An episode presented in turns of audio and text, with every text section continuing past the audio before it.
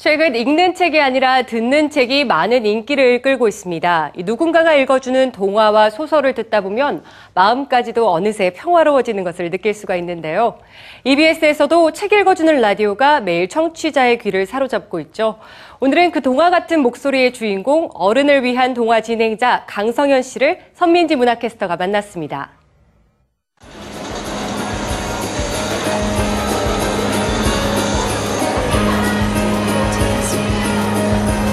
늑대는 그 책을 밤낮으로 읽었습니다.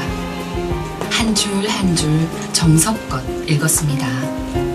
이제 늑대는 너무 잘 읽는다는 생각이 들었습니다. 그늘 좋고 풍경 좋은 데다가 의자 몇 개 내놓을 것이요. 어른을 위한 동화 이제 그 얘기부터 해야 될 것 같은데요. 네. 이 프로그램 어떻게 시작을 하시게 되셨나요? 어른을 위한 동화는 평소에 저는 정말로 동화책을 제 그 감성에 따라서 원하고 또 다시 읽고 싶은 동화책을 다시 읽어보는 그런 편이거든요. 음, 우연히 이렇게 EBS에서 어른들에게 동화를 들려주는 또 시를 들려주는 그런 프로그램을 기획을 하신다고 해서 이렇게 참여를 하게 됐습니다. 동화가 좀 아이들을 위한 거라고만 생각했는데 어른들한테도 결코 그게 아닌 것 같아요. 동심으로 단순히 돌아가는 것이 아니라 이게 약간 내가 정화되는 느낌이 들어요. 동화를 통해서. 그리고 저 역시 치유를 받고 있고요. 네. 정말 제목 그대로 너무나 많은 그 세상사에 부딪히고 깨지고 상처받는 우리 어른들에게 오히려 더 필요한 것 같아요. 동화가 주는 그러한 메시지가. 네. 그 순간순간이 다 행복한 게 살아있는 것들이 내가 모두 호흡을 어떻게. 하느냐에 따라서 그 포즈를 어디에 얼마큼 드느냐에 껍데기만 따라서.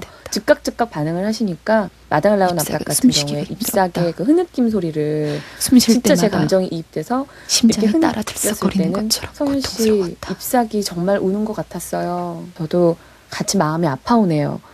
내 눈에 보이진 않지만 정말 수많은 분들과 같이 공감하고 있다는 것이 되게 뿌듯한데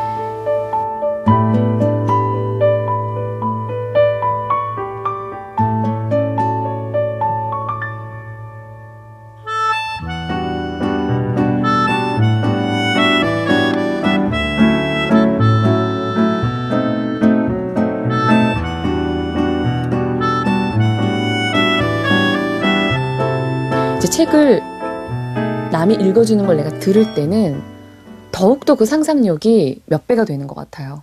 그리고 집중력이 굉장히 걸 받으면서 더. 많이 생기는 것 엄마는 같고요. 물론 오빠 왜냐면은 감정을 이렇게 넣어서 읽어주기 때문에 이민군이 38석 전역에 걸쳐 읽을 때보다 더욱 생생하게 다가오는 거죠.